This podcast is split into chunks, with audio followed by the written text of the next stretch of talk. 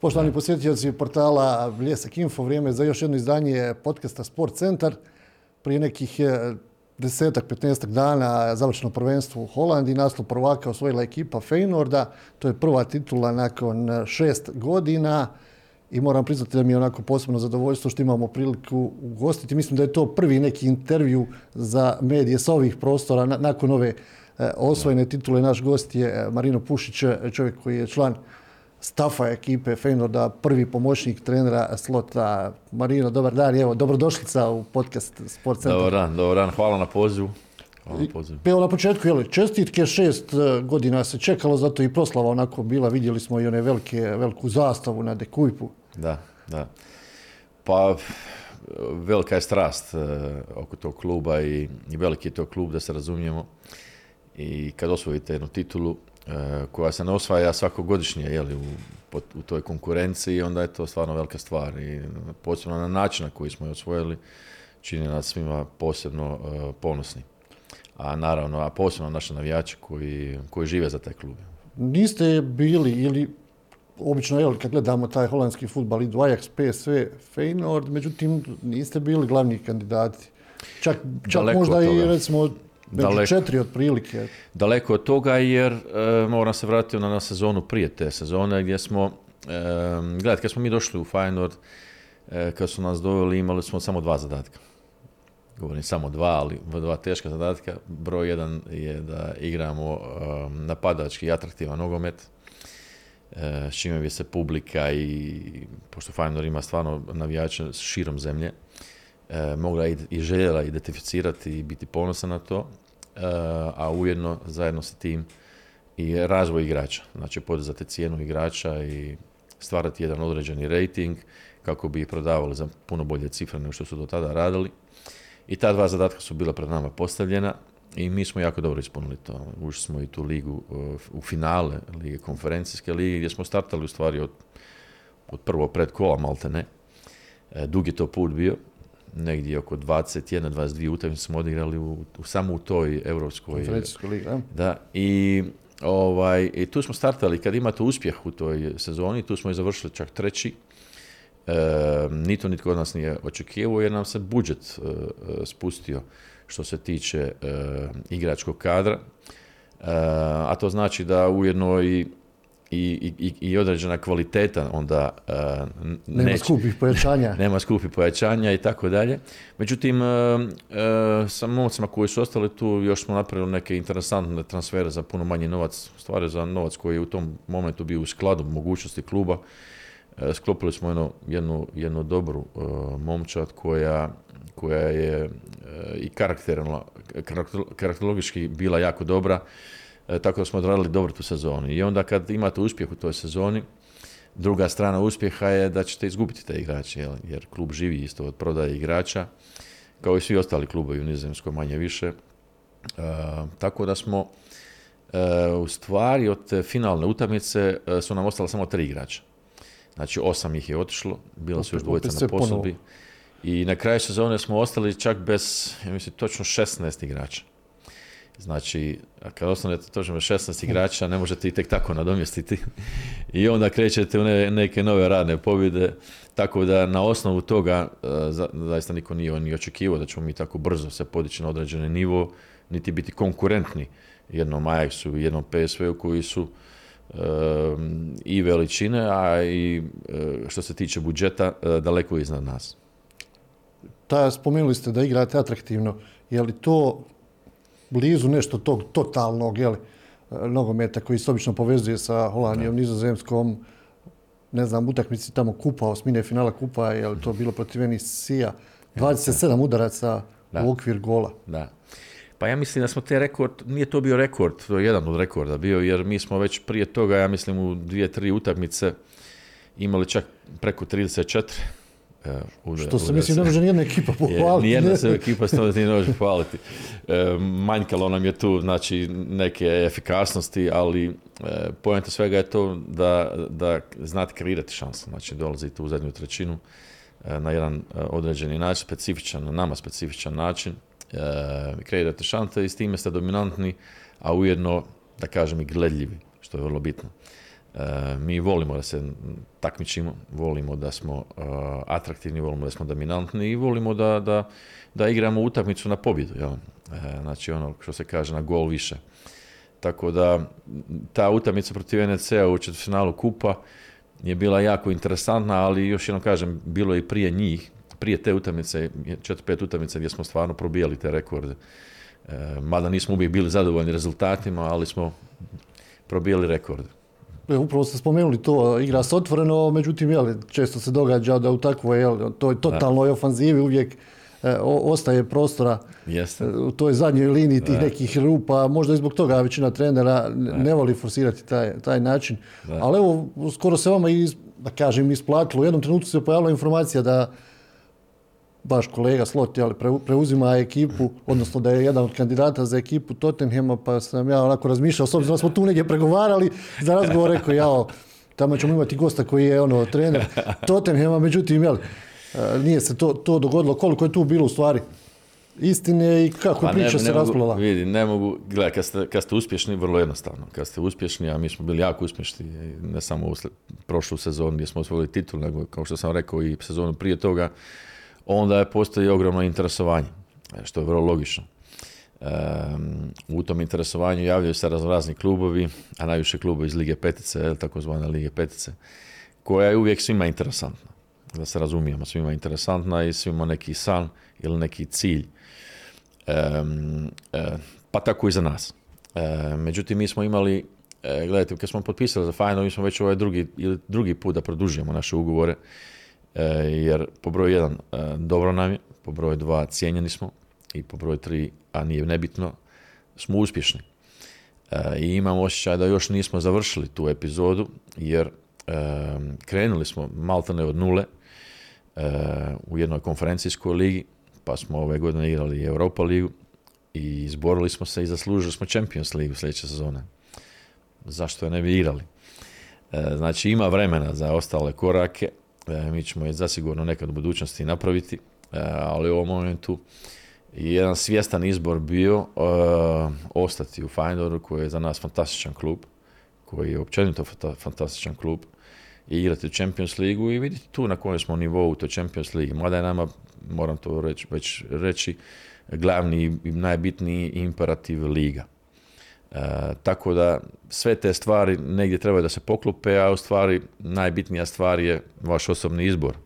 Ili znači izbor da ostanete ili da negdje dalje krenete. Mi smo, izbor, mi smo se odlučili na kraju da ostanemo. Kad se priča o europskom nogometu, obično se jeli kao, kao nešto najbolje uvijek spominje ta, ta Holandija, nizozemska, odnosno te škole, taj, taj razvoj i ti klubovi kako izgleda, ne znam, vaš jedan radni dan u tome e, na, na dekujpu, pa treninzi, pa koliko vremenski ostajete uopšte e, na stadionu. Je li to tako razvijena ta mašinerija o kojoj se toliko priča, ne znam, u, u ostatku Evrope?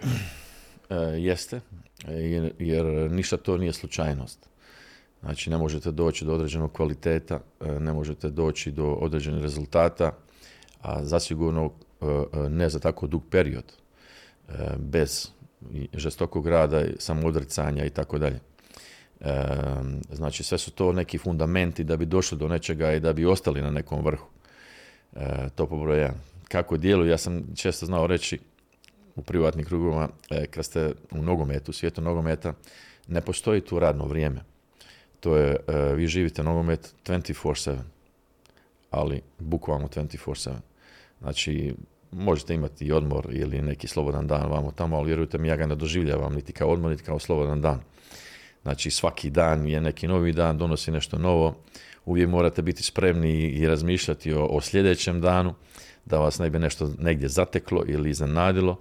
Pa tako evo i sad na, za vrijeme odmora je moj telefon konstantno upaljen i imamo razgovore i, i pregovore i tako dalje tako dalje. Znači ne postoji tu negdje neka, eh, ajmo reći, 8 sati radnog dana ili tako nešto, ne. To je 24-7, a ako hoćeš da evo reknem, konkretno kako moj dan izgleda, eh, pošto ja živim eh, na sat i po vremena vožnje od, od Rotterdama, zato sam se svjesno odlučio da se ne bi ponovo selio i tako dalje i tako dalje. Mada mi klub pruža sve mogućnosti da budem tu kad god želim i kad, kad mi je volja. međutim, radio sam i i kod kuće. Tako da, šest sati ujutru e, zvoni moj e, telefon. 6.15 sam ja već u autu. Vozim za Rotterdam. Često bude među prvima, ako me saobraćaj dozvoli, tu sam možda i, puno ranije. naši treninzi variraju između, ajmo reći, između 11 i, i 15 do 12 sa nekim startom, mada mi ne računamo samo trening kao trening koji se odradi na terenu, nego puno tih drugih stvari je u stvari sve trening. Uh, I negdje, šta ja znam, ajmo reći da sam negdje kući ponovo oko, ajmo reći, između 5 i 7 popodne. Međutim, i kad sam kući kod 5-7 popodne, opet neke e, utakmice se Opet ne bude utakmice, opet imate do nekih drugih obaveza, tako dalje, tako da ne možete nikad reći da je to recimo jedan klasičan radni dan, nego zaista e, ako želite nešto da budete u, ili, ili kvalitetno da radite, morate ga doživljavati 24-7, nikako drugačije. Taj stadion, e, za mnogi je to i hram. Nogometa, puno velikih utakmica se odigralo na tom stadionu, taj Dekuip, kad Feynord zabije gol, ono može se primijetiti da se, jel, sve, sve to trese, imate veliki, veliki broj navijača, ali nema li broj puta malo oni pređu tu neku granicu, pogotovo u onim nekim derbima i prepoznatljivi ste po tome. Ali mnogi će reći ono, kad gostuje se Feynordu, pogotovo evropski kupovi, to real, vruće gostovanje. Pa osjetio sam to kad sam radio u drugim klubovima u Nizozemskoj, pa, pa bi gostovali u Rotterdamu i tako dalje. E, to se osjeti, ta energija se osjeti kad jednom izađete iz te katakombe, pa se otvore ovaj, ta vrata i onda izlazite na teren. To je jedna nevjerojatna energija, ne, ne mogu je čak ni opisati jer ona se mora doživjeti da bi, da bi znali i osjetili i vidjeli šta, šta to doista znači. I za protivnika, ali i za vas kao domaću ekipu. E, bilo je dosta govora e, zadnje, posebno zadnje dvije, tri godine o jednom novom projektu e, blizu stadiona ovog sadašnjeg Kajpa. Međutim, ja mislim što se tiče i, i, financije, ali posebno zbog nekog određenog sentimenta, da ga tako nazovem, navijača i ljudi u Rotterdamu i okoline, e, i to je jedno, ajmo reći, prosto nemoguća rečenica. E, ti si ga dobro opisao, to je jedan, doista jedan,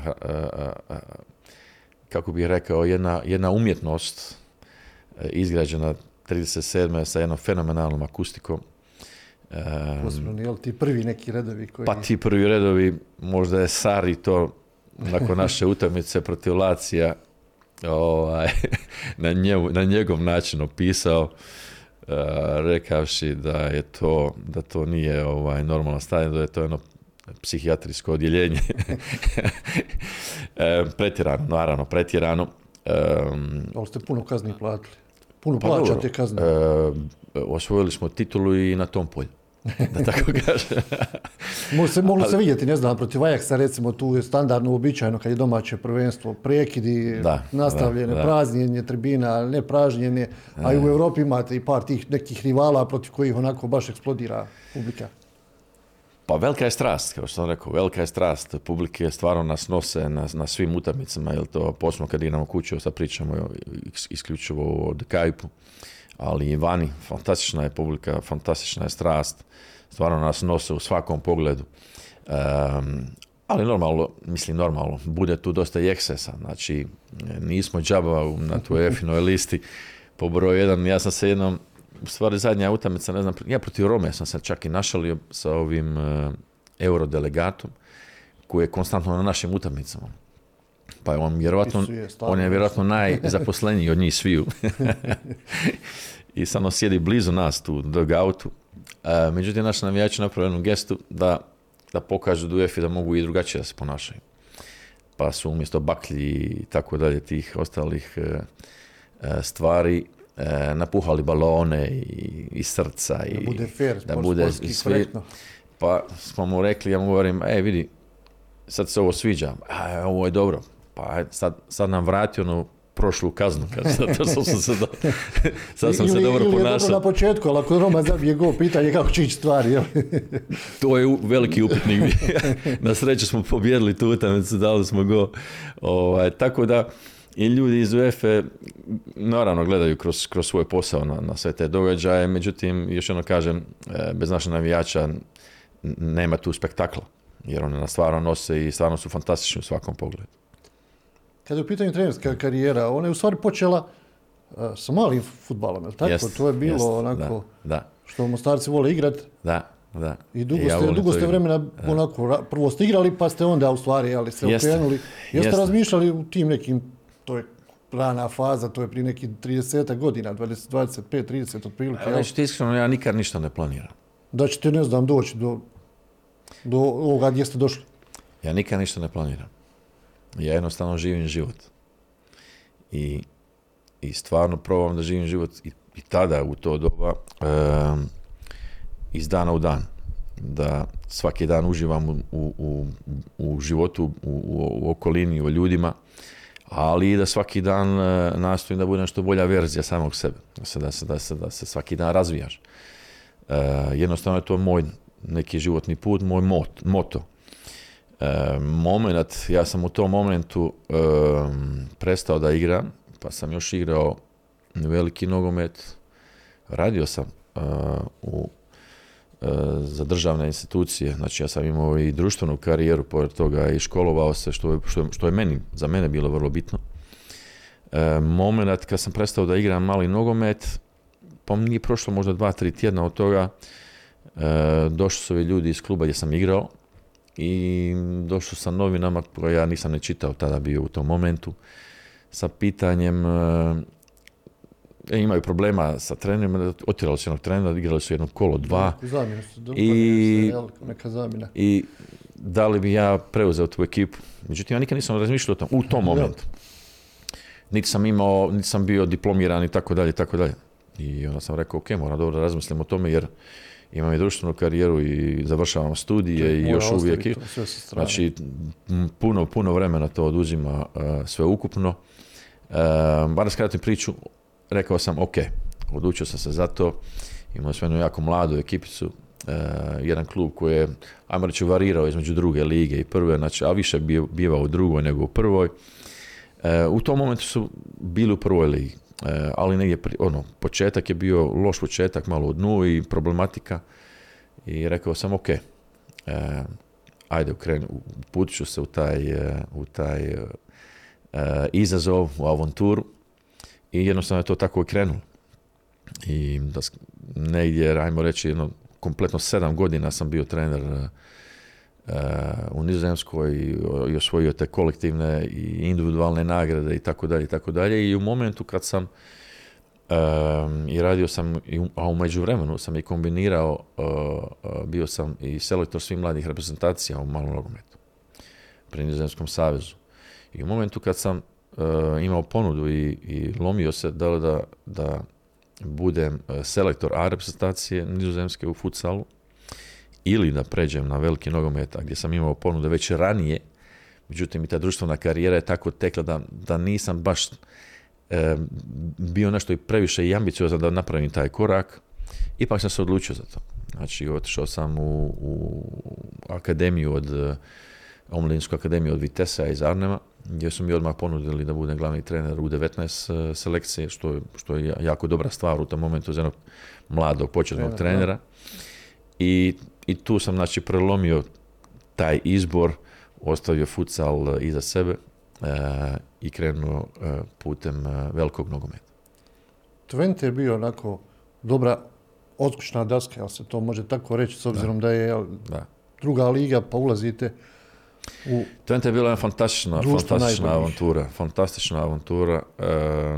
Još jedan od Jedan- tih klubova koji ima svoje pedigre. Da, to je zasigurno, ajmo reći, četvrti klub u zemlji i po broju navijača i po, i po tradiciji i, i tako dalje koji je u tom momentu, kad sam ja došao, već upao neke financijske probleme, pa su morali da se vade i tako dalje i tako dalje, pa i kažnjavani nekoliko puta oduzimanje bodova. I na kraju kad ulazite vidite u te probleme kao klub, em, nemin- neminovno je malte ne reći da, da, da, da ćete vi ispasti iz te lige. Znači, to je, ajmo reći, mo- možda bio neki normalan proces ispadanja tog kluba, mada klub kao klub prosto nemoguća rečenica da, da ispadnu iz lige po, po broju e, navijača, jer to je jedna regija gdje živi, ajmo reći, negdje oko 700, 750 tisuća ljudi. E, to je jedan stadion koji je uvijek ispunjen do, do kraja. 35 tisuća ljudi tu bude. E, to je zaista jedan velikan, jedan od velikana. Znači, ajmo reći, poslije te velike trojke, Twente je tu sigurno broj četiri. E, I prosto nemoguće bilo da ispuno, ali mislim proces koji sam vidio, koji sam prošao, bilo je logično. ta situacija u tom trenutku? Zasigurno da, ta situacija u tom trenutku bilo je logično.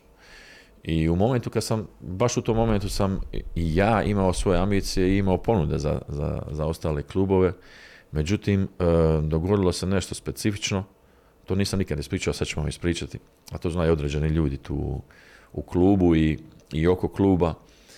E, došla je e, skupina navijača, e, je zadnji dan kad smo mi već završili sve to i, i, i, i krenuli na odmore, malte ne. E, dolazi timski menadžer do mene, kaže Marino, došla je jedna skupina, u kesu, nisu ljuti ni ništa, ali žele da ti uručeno pismo. I ja sam izašao ispred njih, naravno, ovaj, i imao sam stvarno uvijek dobar odnos sa, sa navijačima. Korektan odnos. E, jer razumijem i pozitivne i negativne emocije. Zbog toga je postoje navijači. E, gdje su mi uručeno pismo u kojem su opisali e, način zašto treba ja da ostanem u klubu i da im pomogu da se vrate u drugu ligu. Iz druge lige u prvu ligu. I iskreno ti kažem, dirnulo me to, dirnulo me to pismo, dirnulo me način na koji su to iznijeli i onda sam razgovarao sa menadžmentom, svojim menadžmentom tako dalje, koji su mislili treba stvarno ide negdje drugo. E, ipak sam se odlučio da ostanem tu. Jer i ljudi iz upravnog odbora su ja strahovito željeli da ostanem i da, da probam da vratim klub, mada je situacija bila strahovito kritična. Ja reći vam nešto, klub je bio totalno blokiran financijski. Ostalo je samo deset igrača i dva golmana. E, dugo vremena nisu ni mogli da ništa investiraju jedan totalni kolaps, da ga tako nazovem. E, gdje sam dobio dvije godine šansu da ih vratim u prvu ligu, a gdje je šansa recimo u prvoj godini bila e, pod moranjem, jer je budžet u drugoj sezoni za 50% bio manji. Onda možete da izračunate da je ta šansa da ćete u drugoj sezoni da se vratite na ta nivo gotovo nikakva. Znači sve je bilo u toj prvoj sezoni. I, e, da kažem na kraju, uspjeli smo jedno fantastično, fantastičnim zadnjim dijelom prvog dijela prvenstva i, i, i, tim, i tim drugim dijelom gdje smo, i, ja mislim, imamo još 16 utakmica odigrali gdje smo 15 pobjedili u nizu i, i jedno ne riješili. To je bio najduži niz pobjeda u tom, u tom, u tom uh, periodu nizozemskom nogometu. Um, I tu smo isplivali. Negdje ja mislim, četiri kola pred kraj i već smo osigurali tu titulu. I na kraju je bilo i priznanje, ali tako, kao najbolji trener? Pa bilo je, vidite, kad, uvijek kad imate takvu sezonu i kad iz tih okolnosti napravite nešto e, kvalitetno i na kraju se to okruni sa tom titulom, e, najbitnija, meni, je najbitnija stvar bilo da se klub vratio na, na taj nivo. E, jer, jer stvarno to je jedan fantastičan klub i u kojem sam četiri godine radio. Znači imam stvarno jedna fantastična sjećanja, sve to, bilo je to uspona i padova, naravno kao i svugdje u sportu. E, to mi je bilo najbitnije, da, je klub, da se klub vratio, da su ljudi ponovo ponosni na, na klub, da su sretni.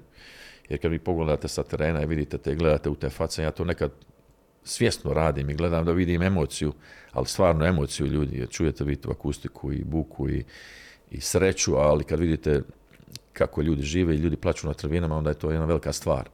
Mene to najviše ovaj, e, pogodi, mene to najviše i ponese.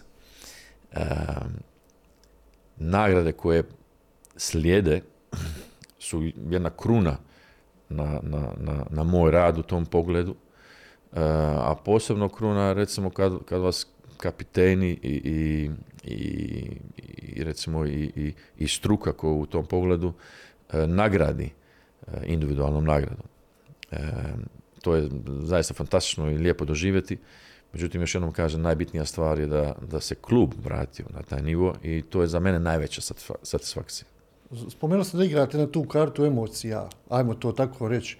I onda vam nije predstavljao problem činjenica da eto, nakon svega toga što ste napravili sa Twenteom, bez problema, ne znam, ulazite u Alkmaar gdje ste pomoćni trener, niste prvi trener, to vam nije bilo neki, nije predstavljao problem. Većini bi možda trenera bilo, neću reći ispod časti ili nešto drugo, kad već napravi neki veliki, veliki rezultat ili dobar rezultat, da onako kaže, ok, nije problem nikakav, mogu biti opet pomoćni trener.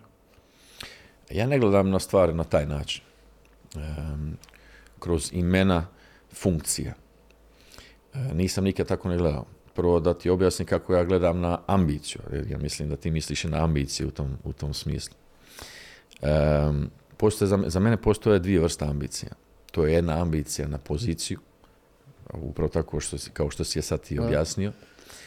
E, međutim, moja ambicija e, je isključivo ambicija na kvalitet e, mog rada u momentu, poziciju, poziciju koju u tom momentu ja prihvatam i radim, samo isključivo ta ambicija me interesira. I iz te ambicije proizilaze ostale druge stvari. Neko će to prepoznati, neko neće, neko ranije, neko kasnije, nije bitno. Znači, nisam nikad bio ambiciozan na poziciju, nego na kvalitet moje funkcije. A to je ogromna razlika. Sada se vratim konkretno na tvoje pitanje. U momentu kad ste na nekom vrhu, a ja sam u tom momentu na tom vrhu i, i kruni san i tako dalje i tako dalje,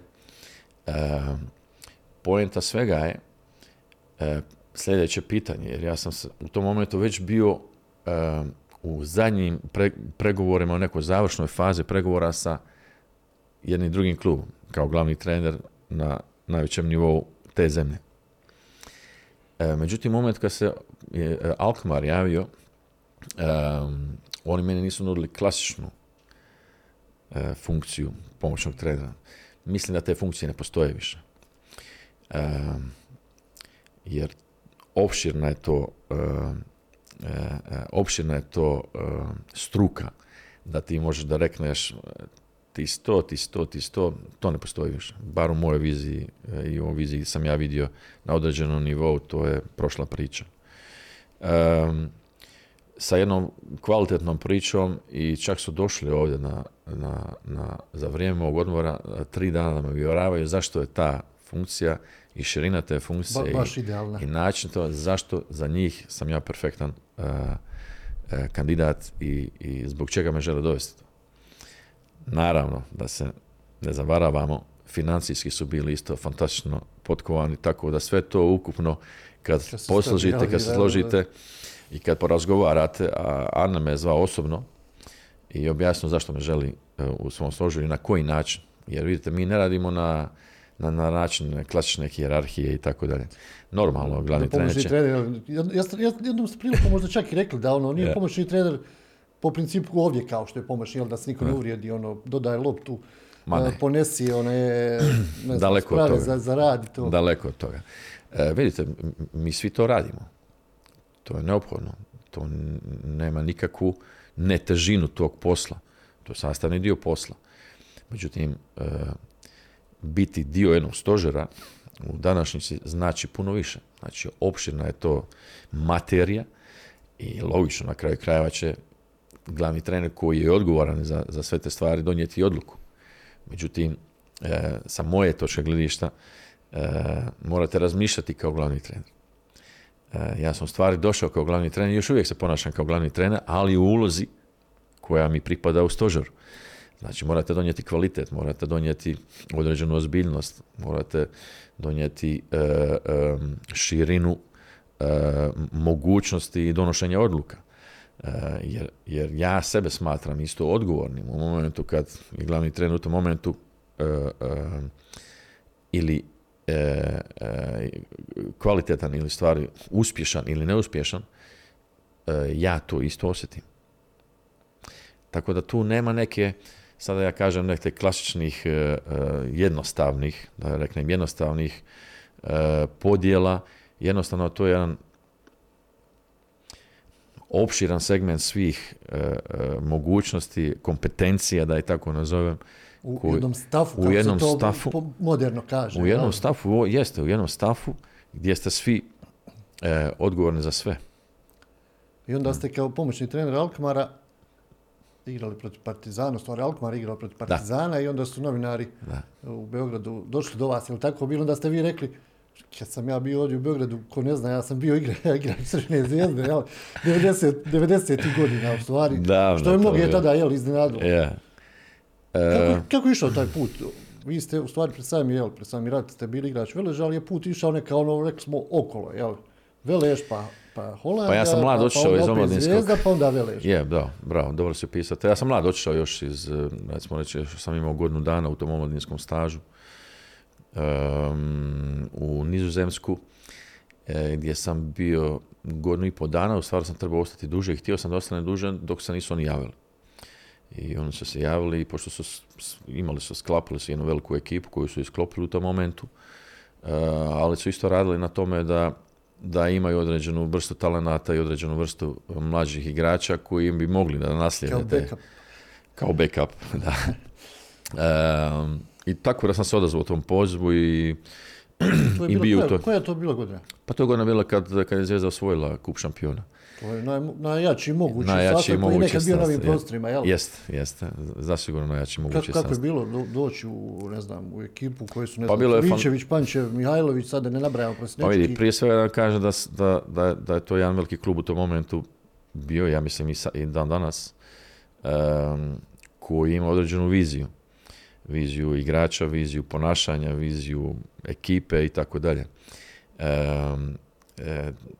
Kad imate jednu određenu viziju, kad je to jedna određena veličina, e, znači da su to i određene karakteristike e, i, i karakteri ljudi sve su to fenomenalni momci, jel? Po broj jedan. Svak na svoj način, naravno. Mimo toga što su bili fantastični igrači.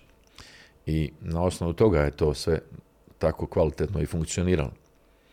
Ja sam imao sreću da budem u toj selekciji, da budem sa njima, da iskusim i vidim to sve izbliza. Na koji način se osvaja vrh Europe, na primjer. E, Na koji način se radi, na koji način se ljudi ophode jedni s drugima, i, i koja je ljest, gdje je ljestvica jednog kvalitete gdje vi ne smijete pasti ispod te ljestvice, pa čak ni na jednom treningu. Znači, to je jedna, jedna fantastična priča bila u tom momentu E, i, i mislim da mogu biti, da kažem da sam bio sretan da sam tu bio u tom momentu i da sam to doživio. Um, onda su imali naravno kad ste već tu, a ne igrate, mlad ste igrač, potreba vam je podijum da igrate, da se dalje razvijate. I ja sam imao dosta mogućnosti u tom momentu da odem u druge klubove, međutim, pošto sam ponikao u Veložu, tu sam rođen, e, rođeni Mostarac, e, za mene postojala samo ta opcija, a ne druge. I na kraju mi je bilo drago da sam došao i da sam ipak kao omladinac i recimo dijete tog kluba u tom momentu ipak i doživio taj moment za, za koji sam recimo ajde ko mladi, ko mladi klinac i sanjao jel, ka- da, da debitirate za prvu ekipu uh, u prvoj ligi. I to se dogodilo. Da, što se tiče Crvene zvezde, kakva je bila komunikacija sa, sa, sa igračima, druženja, s obzirom da su to tada bile velike, velike zvijezde Pa rekao sam S Pa jeste. ste onako najčešće, najviše bili u kontaktu, s obzirom da vi dolazite, Da. ipak ste došli rela- relativno kao, kao mladi, mislim da je, jel, Da. nakon Gorana Jurića, drugi iz Mostara, koji dolazi Da, u Crvenu da, da. Pa bio sam god sam tu jedan kratak period, pošto je on odmah otišao poslije toga, nakon ja mislim određenim pripremama u Španjolsku, da. Da. E, kao što sam rekao, svi su to, ne, ne, jeste velike zvijezde, veliki igrači i sa određenim rejtingom, ali prije svega karakterni momci i fantastični, fantastične osobe. Znači, nije tu bilo e, nikakve probleme i, i nekakvih problematika i tako dalje. Stvarno je to sve funkcioniralo na određenom nivou i jer kad imate takve karaktere u ekipi, onda znate da, da to ide nekim svojim logičnim, nekim normalnim tokom. S kim ste najviše vremena provodili? Družili se? Pa, manje više, manje više sa svima, posebno malo sa mlađom generacijom, ali ovaj, jedno vrijeme sam čak i zajedno smo dijelili i u hotelu smo, jer sam ja živio u hotelu. Pokojni, nažalost, prerano preminuli Mihajlović. Mi smo, mi smo negdje tu isto vrijeme, vrijeme došli u, u, u Zvijezdu. Em, bili smo u početku jako puno zajedno. E, puno mladih igrača je tu bilo kao Đorđević, e, e, ne mogu se sjetiti određenih imena, ali i sa svim ostalim igračima, na primjer, i sa Gocom u početku koji mi je dosta pomogao u prvim, u prvim mahovima, sa Robertom, sa, sa Dejom. E, sve su to momci bili koji su bili pristupačni svima. i sa svima imao određeni korektan odnos. Trener je bio Ljubko Petrović ili se Ljubko Petrović. prije njega neko mijenjao? Ljubko Petrović i Pižon Petrović je bio pomoćni trener. Pižona sam čak i čuo sad prošle godine kad smo igrali sa Fajnorom protiv Partizana. E, pa su bili tu i, i određeni ljudi došli u hotel da, da se ponovo vidimo i tako dalje. Kako da objasnim taj proces, proces e, ljudi koji su tad bili e, e, na određenim pozicijama u tom klubu i, i koji su imali određenu već veličinu, ipak jedan Pižon Petrović bio jedan, jedan od boljih igrača u, u, bivšoj državi, jel? i jedna legenda koji mene recimo nakon toliko godina ponovo sretne i kao da smo jučer ponovo, jučer bili razgovarali. lijepo je to doživjeti. Ovdje ste upali u ekipu koja je u stvari, jel, ekipa Veleža, to je već 90. 91. To je ekipa mješavina one generacije koja je uzela yeah. kup omladinski i par iskusnih igrača koji su ostali još uvijek tu. Da, da, jest. Jedan, jedan uh, solidan, kvalitetan miks. Jer Trener je Franjo, Franjo Đirić. Franjo je bio fantastičan, fantastičan čovjek i odličan trener. Um, ima samo dobro mišljenje o, o Franji, zaista samo dobro mišljenje. Bila je to jedna miks, e, miks ekipa, e, mlađe generacije iz koje sam ja ponikao, e, koja je bila isto dosta uspješna. I ekipa koja je igrača koji su već tu duže bili, kao Zdena Jedva i kasnije se vratio Anal Karabeg i, i tako dalje. Stvarno, Velo Pudar je bio golman i imali smo stvarno jedan, jedan solidan miks mladosti i iskustva, tako da ga nazovem i sve su to bili jako kvalitetni igrači i izuzetno dobri momci. Čak i Zlatko Dalić je bio tad u toj, u toj generaciji, jako dobar momak i jako dobar igrač bio.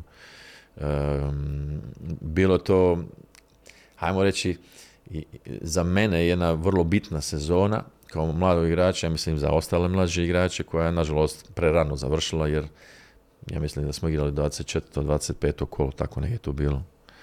Ne mogu se više sjetiti. To je do april 90. Ne mogu se više sjetiti, tako ne je, koje je nažalost prerano prekinuto, ali prije toga, znači, taj čitav proces prije toga ima samo super uh, memorije što se toga tiče. Ja, ja prisjetili smo se malo prije, prije početka razgovora onoga turnira, jel, na, na Igmanu, da. to je bio kao neki plan je bio da se svake godine ljetne pripreme po 4-5 klubova je tamo na Igmanu pa da se nađe, napravi taj turnir koji je po kvaliteti bio. I vi ste baš igrali Onako, javnost je tu negdje otprilike se onako malo šire upoznala za igrača koji je došao iz e, Crvene zvijezde u Velež, što opet baš i nije bilo uobičajeno, s obzirom kad se gleda, jel, količina novca koja je u Veležu, količina novca koja je u Zvijezdi, ljudi nisu ni znali način zbog kojeg ste ili na koji ste vi došli u Velež. Pa vidite, to na jednu vrstu posudbe, ali možda malo drugačije, na, drugačije formulirane, šta ja ne znam, ne, ne mogu se više ni sjetiti sam kako u tom momentu to sve to išlo. Nije mi ni bitno u stvari. E, ali sjećam se tog turnira, ne, mogu, ne sjećam se svih detalja, sjećam se da, da smo igrali protiv, su bile četiri ekipe, da smo igrali protiv Zvijezde u određenom momentu i da sam prije te utakmice, dobro se sjećam, Džajić je još bio u, u, hotelu i tako dalje, da sam imao razgovor sa njim i sa Pižonom o, o, o očekivanjima i tako dalje i tako dalje. Uh, uh, sjećam se toga, bili su jako naporne pripreme ali i jedna dobra utakmica. Mislim da je Meho Kodro čak dao gol na toj utakmici iz nekog mog centaršuta. da je on dao taj gol, ali ne mogu se ni rezultata ni kako je to dalje išlo. Pamtite li neku od tih utakmica za Velež u tvojoj sezoni? Bila je onako, poprilično onako sezona, jel, već nije bilo, čini mi se da nije, ni bilo klubova iz Hrvatske. Ne, ne, nažalost nije. E, na, na šta je meni? Meni je najviše ostalo u sjećanju taj moj debi recimo na na, na Bijelom brijegu, pod Bijelim brijegom, bolje rečeno, protiv e, Partizana. Ja mislim da je to bilo drugo ili treće kolo. Drugo kolo, poprilično ljeto 1-0, je li tako je, nešto? Pobjedili smo 1-0. Sad na prvu ovako. I jedna ekipa koja je tad se jako pojačala, ja, i htjeli su da, da, da ozbiljno projekat, jedan veliki. Je veliki projekat. Gdje smo mi to stvarno fantastično odradili u tom momentu i njih pobjedili.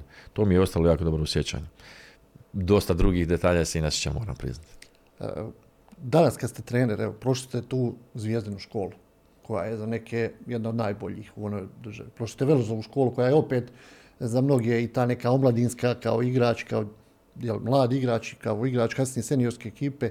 I sad kad ste seniorski trener, odnosno kad ste u tom poslu, koliko stvari uzmete, koliko nekih stvari iskoristite, nešto se sjetite, kažete sebi, e, ovo je, kad, ja, kad smo mi onda trenirali, to su tad već tri treneri nama pričali.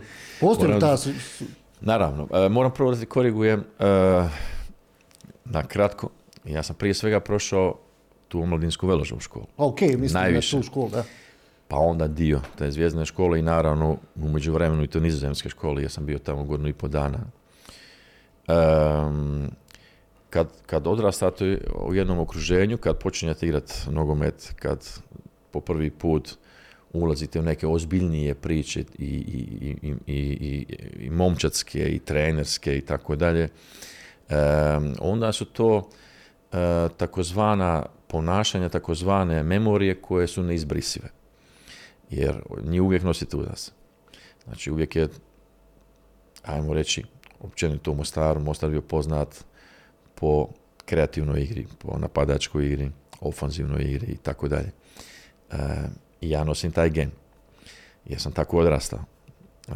I to se zasigurno e, izražava u mom trenerskom poslu i u mojoj trenerskoj viziji, a moram reći da se vizija, da ona nije stalna, nego se ona evoluira kroz vrijeme. Znači, dalje se razvija pa vidjeli, pa sam iskusio i određene i druge stvari, kad nekad napadate, pa, pa ste bolji, pa izgubite na neku kontru, pa vas to zaboli, pa onda razmišljate, ok, kako može to drugačije, na, na neki drugi način da, da spriječim sljedeći put. E, naravno, e, e, virus koji dobiješ na početku svoje karijere, kao mladi igrač, nosiš ga uvijek sa sobom. A ja ga još uvijek nosim kao trener. I probaš ga na određen način dalje razvijati i usavršavati i tako dalje. Radili su tu fantastični ljudi koji su imali u tom momentu nevjerojatnu jednu viziju. Možda čak i puno godina ispred sebe i dalje. Da spomenem jedan Zeka Selimotić, e, Franjo Vladić, e, Salem Halihođić, sve su to bili e, pokojni Kordić, Mican Kordić, sve su to bili ljudi koji su radili na jednom zavidnom nivou, kad sad pogledam sa ove točke gledišta, na jednom zavidnom nivou u tom momentu, u jednom, u jednom omladinskoj školi koja nije imala toliko mogućnosti, e, niti lopti, da kažem, niti terena, niti mogućnosti, pa je tu bilo puno improvizacije. E, jedan Hadži Avdić koji je bio isto tu dugo godina trener, kasnije u omladinskom pogonu i, i poslije toga i u prvoj ekipi. Sve su to ljudi koji su imali jednu određenu viziju na određenom dobrom nivou, e, možda prije svog vremena i možda napredni bili u svom, u svom poslu i i u razvoju mladih igrača i tako dalje. I naravno da, da od svih njih pokupiš nekad nešto i sjetiš se neke određene detalja i tako dalje. Međutim, vrijeme ide, znači e, igra evoluira, trenerski posao evoluira konstantno, društvo evoluira općenito. Znači morate kao trener da neke te bazalne stvari koje ste stekli, koje ste sa sobom povukli, i one evoluiraju. Znači morate i dalje razvijati, a ne možete ostati, ja onda tad neka smo mi tako radili, pa ćemo i sad tako. To ne pika dalje, to, to ne pije vode e, i to ne treba tako ni da bude. ali naravno nosim taj, ajmo reći, taj e, stari e, nogometni mostarski gen da igrate na gol više i da ste atraktivni i da ste napadački. Povezivali su vas sa klubovima sa prostora bivše Jugoslavije kao trenera, prvo sa Dinamom u jednom trenutku, pa i sa Dukom također. Ne bih, e, jesu. E, I bilo je dosta kontakta i ima kontakta. E, međutim, ne, ne, ne razgovaram nikad ili ne govorim nikad o imenima klubova. Jer to prije svega nije korektno za, za klubove. Dobro, niti ja želim ne Da se ne bi slučajno ako nas neko bude gledao iz Feynorda. Da ja, ne, ne, ne, mogu oni gledati, gledat će zasigurno, ali nije, nije u tom problematika, nego jeste, bilo je, ali ne bih govorio o imenima. Jer jedno sam rekao, ja nisam trener koji isključivo e, je fokusiran na jedno određeno tržište. E, vidite, ja sam mnogo, vi ste nogometni trener, znači to vam je zanimanje. Znači, e, worldwide morate gledati na sve mogućnosti, ne trebate nikad nikoga odbaciti i tako dalje. Naravno, nekad su mogućnosti ili logični koraci drugačiji nego što drugi, drugi, neki drugi ljudi misle i razmišljaju, međutim, mene nikad ne, nije, nije, ne mi bio problem prihvatiti jedan kvalitetan projekt eh, na ovim prostorima, ali u samom momentu kad bi ja smatrao da je to kvalitetan projekt. A to do sad još nisam doživio.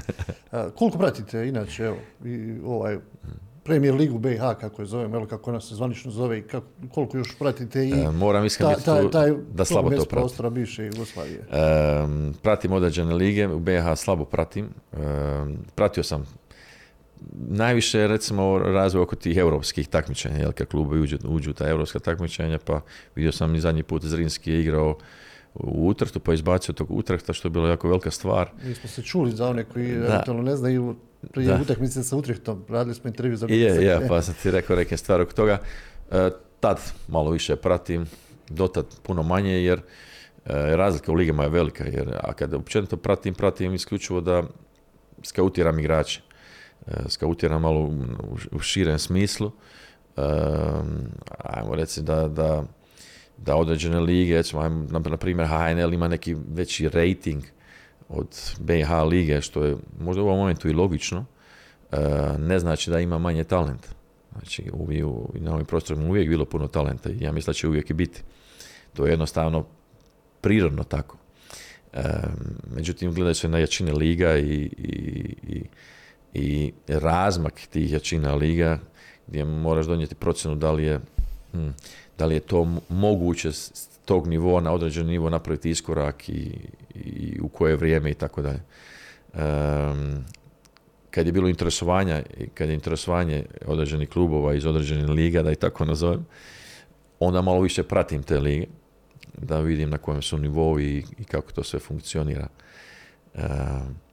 ali općenito gledajući više sam fokusiran na, na, na, naravno na ligu u kojem radim i lige oko, oko te lige petice. Kako je situacija sa, sa reprezentacijom, s obzirom da ste trener sa ovih prostora, je li bilo nekada nekog kontakta ljudi iz Saveza? Jesu li nekad razgovarali e, sa vama?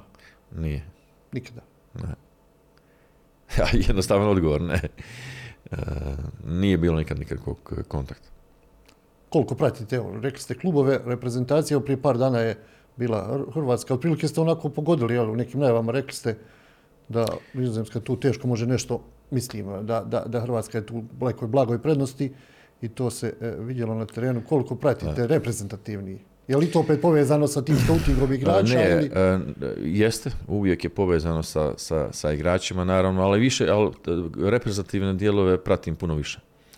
Jer ipak je to onda internacionalni dio koji se odigrava i više vas veže e, poslom znači direktnim poslom, znači gledate ne samo e, rezultatski utakmice i tako dalje, nego određene e, segmente, određene igrače i tako dalje. Interesantnije je vidjeti igrače na jednom internacionalnom nivou gdje se takmiči nego na nacionalnom nivou gdje se takmiči, a gdje je nivo puno manji nego taj internacionalni. Jednostavno je to sa tim povezano.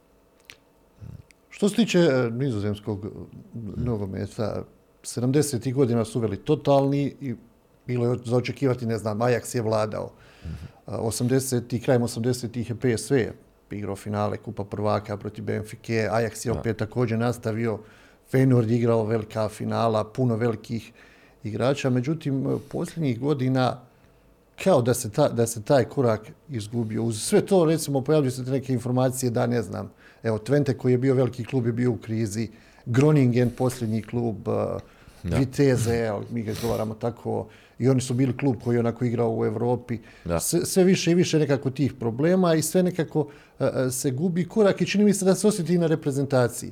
Uh, pamtimo reprezentaciju, oni su uvijek imali tih, ja ih volim nazvati teškaša u zadnjoj liniji, od Kumana, ne znam, Tigelena, Woutersa, ali su naprijed uvijek imali neki kreatori, neki igrači koji su lagani na trku, od one generacije Gullit, Basten, Rijkaard, pa kasnije Van Persie, pa eh, Bergkamp, pa Overmars, pa Giovanni Blankhorst. Puno, puno tih igrača. Danas mi ne izgleda to tako. Barem, barem ne znam, možda u ovom nekom sad periodu. Možda će se stvari mijenjati. Ili je tu poveznica, poveznica ta što je opet puno jako stranih igrača u tim najboljim klubovima? Pa sve to igra ulogu ne možemo reći da je samo jedan, isključivo jedan segment koji je odgovoran za nekad neki pad reprezentacije ili podizanje reprezentacije na određeni nivo. E, kompleksna je to materija. moramo prije svega reći da je Nizozemska liga jedna e, e, jako kvalitetna liga koja je prije svega oskočna daska mladim igračima i tako i, kao domaćim, tako i stranim, za sljedeći iskorak, za Lige Petice. Jer vi kad pogledate možda iz Portugalske, iz Nizozemske lige, proizlaze najviše igrača koji odlaze u tu Ligu Petice direktno. Znači, to je jedan biznis model prije svega. Svi klubovi zavise, kao što, ovise, kao što sam rekao, o prodaji igrača. Znači, ne, možete nikad steći neku akumulaciju određenog kvaliteta na duži period. Znači, ja sam to malo pri, što se Fajnora tiče, znači igrači dolaze, igrači odlaze, to ide jako brzo. I u, jednom transfer periodu vi izgubite malo ne kompletnu selekciju. sve to utječe na, na, na dalji razvoj. Jer, gledajte, talent je tamo i rad sa talentima je na jednom visokom nivou, na zavidnom nivou. Znači, njih će uvijek biti, da proizvodnja će i dalje ići. Da li vi možete sa tom proizvodnjom da se da konkurišete onda jednom Champions League nivou koji su financijski daleko ispred vas i napravili jedan ogromni jaz, to je nemoguće. Šta je moguće, a to je Krojf jednom jako dobro rekao, e, nikad nisam vidio vreću novca da daje gol. I to je istina. Evo, mi smo to pokazali sa Feyenoordom sad u ovoj konkurenciji, spuštam se malo na manji nivo što se tiče novca, da smo s puno manjim budžetom od Ajaxa i PSV, na primjer, osvojili jako dominantno titulu. E, moram da reknem još jednu stvar, da je Ajax sa Ten Hagom e, tri godine uzastopno ulazi u četvrtfinala i polufinala e, Champions League. Nije taj pa tako velik kao što u tom momentu djeluje. Znači ima tu oscilacija koje su sasvim normalne jer igrači se prodaju. Znači potrebno je i trenerima dovoljno vremena kojeg u sadašnjici više nemaju da razviju igrače i tako dalje da bi došli do određenog rezultata. Konkretno što se tiče nizozemske reprezentacije, ovo je na sad početak jedne nove priče ponovno, e, pošto Kuman se vratio ponovno za izbornika, gdje on stvari E, jako mladu ekipu imaju. Bili smo protiv Hrvatske da je to prosjek bio negdje, ajmo reći, negdje 23 godine otprilike. E, jako mlada je to ekipa, znači oni stručno rade i svjesno rade da, da kreiraju određenu ekipu ka europskom prvenstvu. Znači ne mogu oni imati sad jedan pik da se dignu na određeni nivo, jer su u procesu. Vidjeli smo u prvom polovremenu da su oni jako kompetitivni i što se tiče jedne Hrvatske koja je jedna, jedna od boljih reprezentacija na svijetu, lomila se ta utakmica. Nije ona bila tek tako jednostavna. E, e, znači, određeni kvalitet je posjeduje ta reprezentacija. Ja mislim da će iz ove reprezentacije izaći jedan mali Čavi Simons ili jedan Cope Mines ili jedan Malem ili sada da nabraja možda je dva naša igrača koja su tu jako poten, veliki potencijal imaju Vifer i, i Gertrajda u polju, jedan Bajlov na golu. E, sve su to momci koji imaju određen potencijal da, da, da dosegnu e, isti, istu razinu kao te velike zvijezde koje ste spomenuo, od Gulita van Bastana, pa ajmo reći sada i van Persija i tako dalje. E, nedostaje tu jedan Depay, nedostaje tu jedan Delicht i tako dalje. Znači imaju određenu generaciju koja ima određene kapacitete i potencijal, ali ona još nije na tom nivou. A to je Hrvatska jednom kvalitetnom igrom i pokazala. Možemo reći da ste još uvijek relativno mlad trener, ali ovako mm mene interesuje kad bi mogli izdvojiti par nekih utakmica, recimo neke tri utakmice koje su za sada obilježile e, dosadašnji tok vaše trenerske karijere. Koje bi to bile neke tri utakmice? Pa ajde da se vratim e, na futsal na početak. Možda je sad malo nelogično to za ljudi zbog, zbog toga što sam trenuo veliko nogomet, ali ajde da se vratim na futsal, pošto sam tu i počeo. Um, igralo se uh, finale za prvaka nizozemske i moj klub koji dosta nije bio nije bio prvak, čak nije ni ulazio u taj e, play-off za prvaka. Mi smo ušli i um, kada osvojite prvu titulu, samo to da kažem, kada osvojite prvu titulu, ona ima neprecjenjivo emotivno značenje. Prva je prva. Tako i ova za mene, pa makar bila u futsalu. Ona znači ima neprocjenjivu vrijednost i jednu nevjerojatno lijepu memoriju. Ta utakmica koju smo igrali, e, prva, znači e, finalna, igraju se duple utakmice, prvu smo igrali vani. Kao play-off. Kao play-off, da. nikad nisam vidio jednu ekipu koja igra tako fantastično dobro, a na polovremenu gubi 3-0 e sad se vraćam na tu, na taj DNA e, kreativnosti i lijepog nogometa atraktivnog i tako dalje. i tu sam nekako prešalto odmah negdje, to je split second na, na jednu vrstu, da kažem, rezultatskog nogometa koji je neophodan u tom momentu da dođe do određenog cilja. Jer, jer umrijeti u svojoj ljepoti ne znači ništa. Na kraju se pika samo rezultat. Doći do njega određenom, određenim nogometom, određenom kvalitetom igre i tako dalje, fantastično. Ali na kraju ako ne osvojite ništa, ne znači to baš puno. Bićete zapamćeni po toj igri. Ali, vrlo ali kratko ne pišete, ne pišete povijest. O tom se radi. Ta utakmica mi je ostala nevjerojatno u sjećanju gdje smo mi na kraju uzvratno i uzeli titulu. Znači ta prva titula ima jedno posebno značenje za mene, za mene kao trenera u tom momentu. A ako sad gledam na utakmice e, u velikom nogometu i profesionalnom nogometu, onda, ajde da spomenem s nekim redoslijedom, ta titula koju sam osvojio sa Twenteom, bila je jedna presudna utakmica gdje se lomilo prvenstvo. U momentu da mi utakmicu gubimo, jaz je puno veliki između nas i te prve ekipe koja vodi u tom momentu. E, u momentu kada je pobjedimo, mi smo tu i mi smo ponovo kompetitivni i mi smo zasigurno tu ponovo u konkurenciji e, koju smo mi pobjedili vani 2-1 e, protiv Follandama, to mi je, ta utakmica me je žestoko ostala u sjećanju jer, jer je stvarno lomila i prvenstvo, a u tom momentu i moju karijeru. Da li ćete biti, uzeti titulu ili ne, i da li ćete vratiti taj klub na, na, na, na putve stare, stare slave. Um, onda sad u našem periodu uh, periodu ajmo reći Feynorda uh, možda najbitnija utakmica i možda najžešća utakmica koju smo odigrali u jednom ambijentu koji je isto bio neopisivo žestok. Utakmica gdje se prvenstvo lomilo između Ajaxa i nas.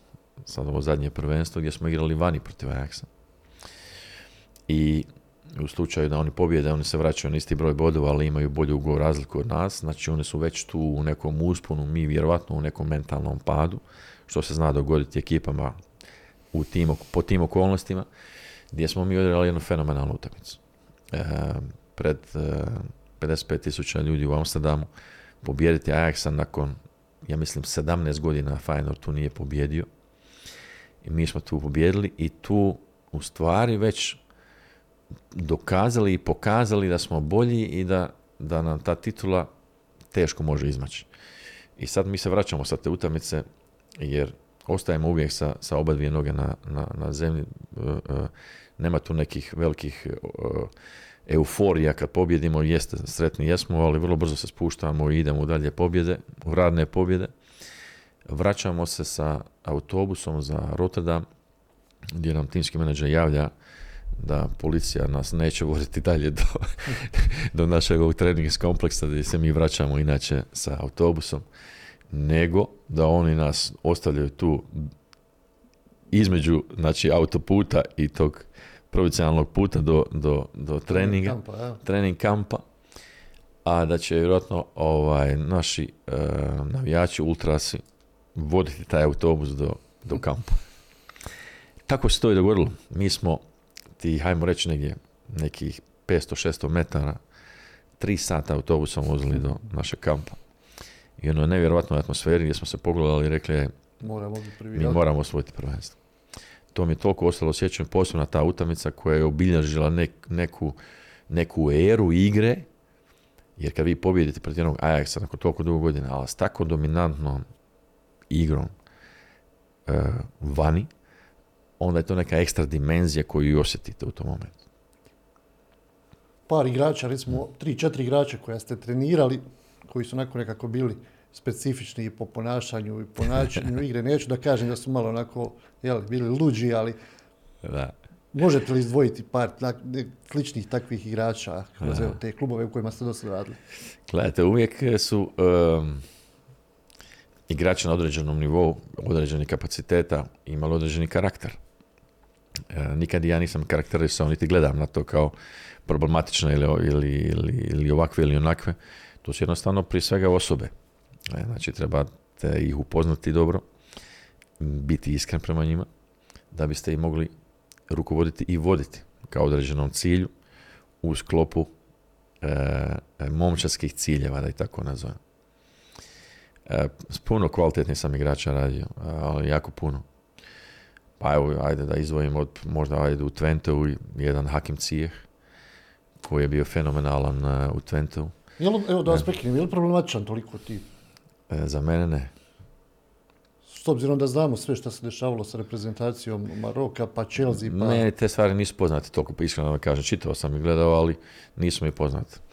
E, svaki igrač koji je, e, recimo, koji ima određene, određenu povijest za sebe, povijest odrastanja, sazrijevanja, povijest igranja određenih kluba, on nosi određenu povijest sa sobom, on, on, kreira svoj karakter kroz tu povijest. I još jednom uvijek kažem, e, naš trenerski posao je takav da e, nekad ti karakteri i nisu i ne pašu u vašoj viziji e, ophođenja ili, ili igranja i tako dalje, sve to stoji. Ali ipak je na nama i na meni da se ophodim s tim. Jer oni igraju. Na kraju oni igraju. E, njega bih izdvojio kao jednog specifičnog momka sa specifičnim kvalitetima. Dakle, tako, da, da, da ga tako nazovem. Um,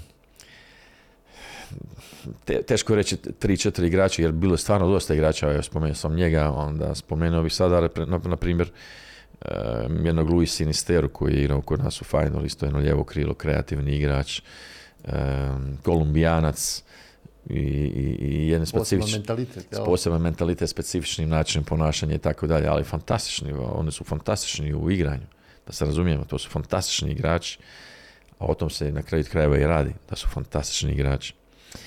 Um, pa bi ja, mislim, da, da, da zaboravim nekoga, završio bi sa, sa uh, Orkunom Kokčuom, našim kapitenom prošle sezone, koji je sad napravio transfer za Benfiku um, jedan fantastičan igrač, ali jedan fantastičan momak. I isto jedan momak koji je, kojem je trebao jedan određeni proces, put da bi dosegao određeni nivo ne samo igranja, e, nego profesionalizma e, i ophođenja. Znači, e, tu je opet ti... malo mentalitet, jel? E, ne bih rekao poseban, on ima fantastičan mentalitet, e, on je to dokazao, jer e, vidite kad, kad ste vi samo, kad imate hrabrost da budete samo kritični kao igrač i da reknete, ej, ovo što sam do sad radio, to nije ok. Potrebno je puno, više, puno, puno više zalaganja, samodricanja da bih ja dostigao određeni nivo, da bi moj talent mogao da dođe do ispoljavanja. Onda već imate karakter. A on je to pokazao. Sljedeća stepenica je da vi radite to da i pokažete, ne samo da kažete, nego da u stvari pokažete svaki dan u praksi taj isti karakter. On je to isto pokazao.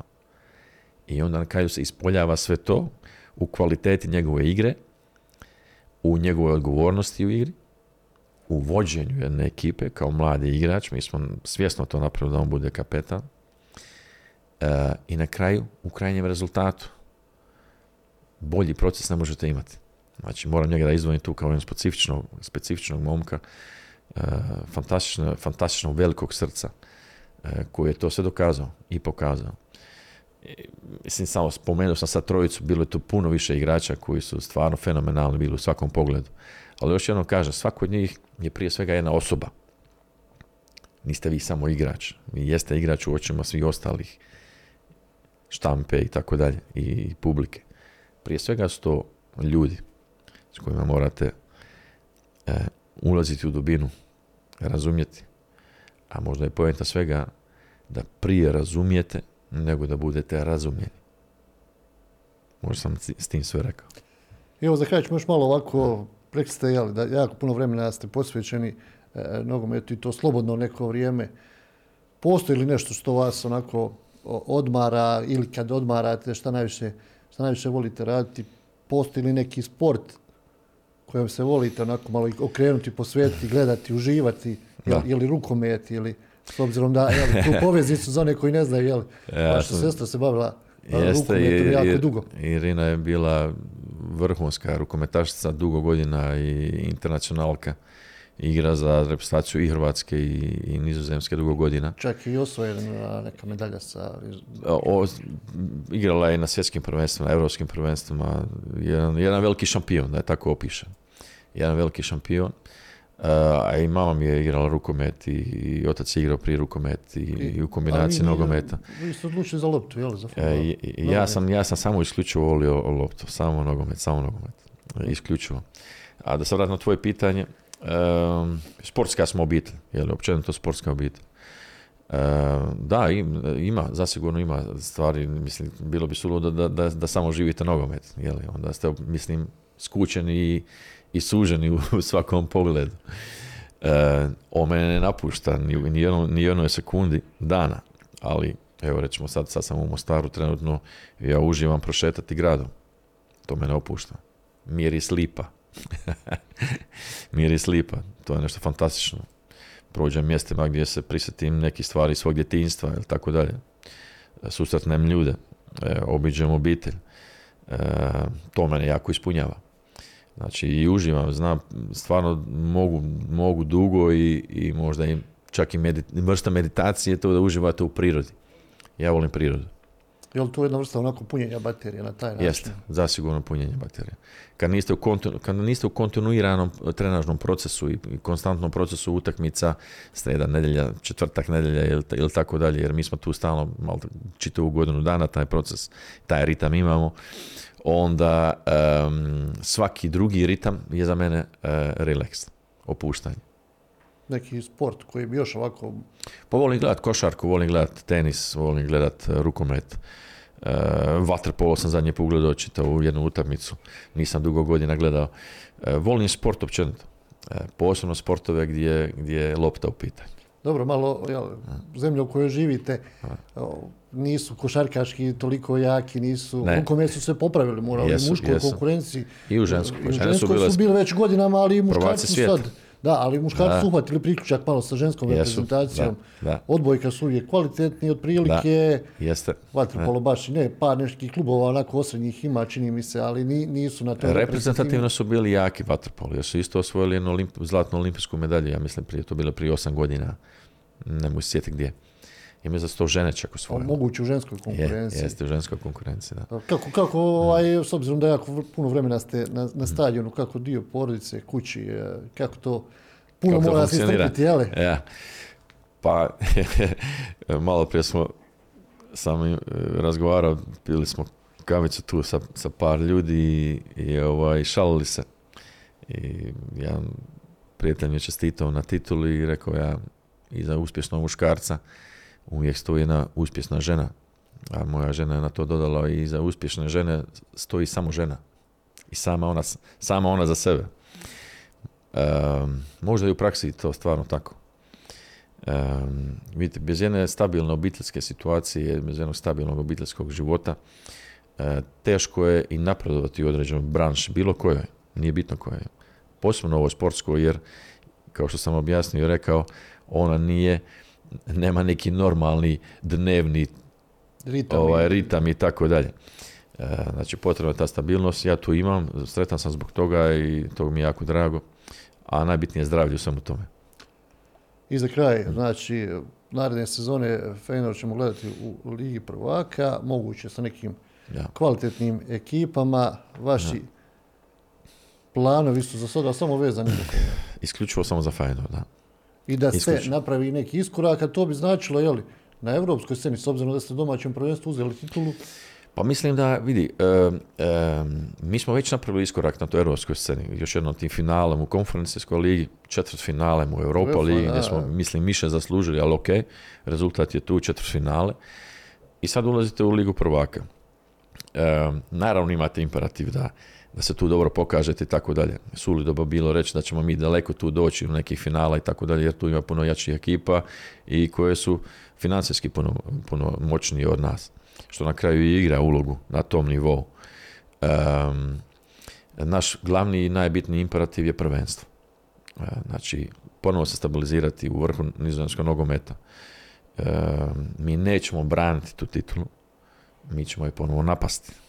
To je drugi mentalni sklop ponašanja kroz smo sada... Nije znači branjenje, već ide ponovo mi, idem, mi ćemo ponovo napasti titulu, mi taj imperativ imamo.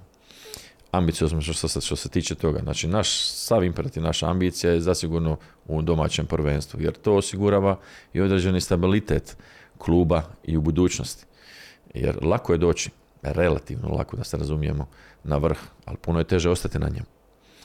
E, a što se tiče Europe, znači sljedeći naš iskorak, znači neki vrh, igrati ligu prvaka i tu želimo da se dokažemo, ali želimo da dokažemo e, ne samo kroz rezultat, nego i kroz način igranja. Znači, da smo kompetitivni, da ćemo sigurno ući u koštac sa svima, bilo s kim, što se tiče igre, e, pa ćemo vidjeti dok ćemo dogurati. Ja mislim da i u, u jednoj grupnoj fazi e, Lige prvaka zasigurno uspjeh bio i prezimiti. Da li će to biti Europa Liga ili će to biti Champions Liga, to bi jedna, jedna velika stvar za nas. Ali broj jedan, Liga. Marino, hvala lijepo na iznom vremenu. Puno sreće naravno u, u nastavku karijere i pratit ćemo šta se bude događalo sa Feynordom i u domaćem prvenstvu i naravno, jel, sad je to već puno lakše pratiti. Dostupne su, jel, sve utakmice se mogu gledati, nije to, nije to kao, kao nekada, danas je puno, puno lakše i naravno prije svega zdravlja, porodici i tebi samo. Hvala na pozivu i pozdrav svima.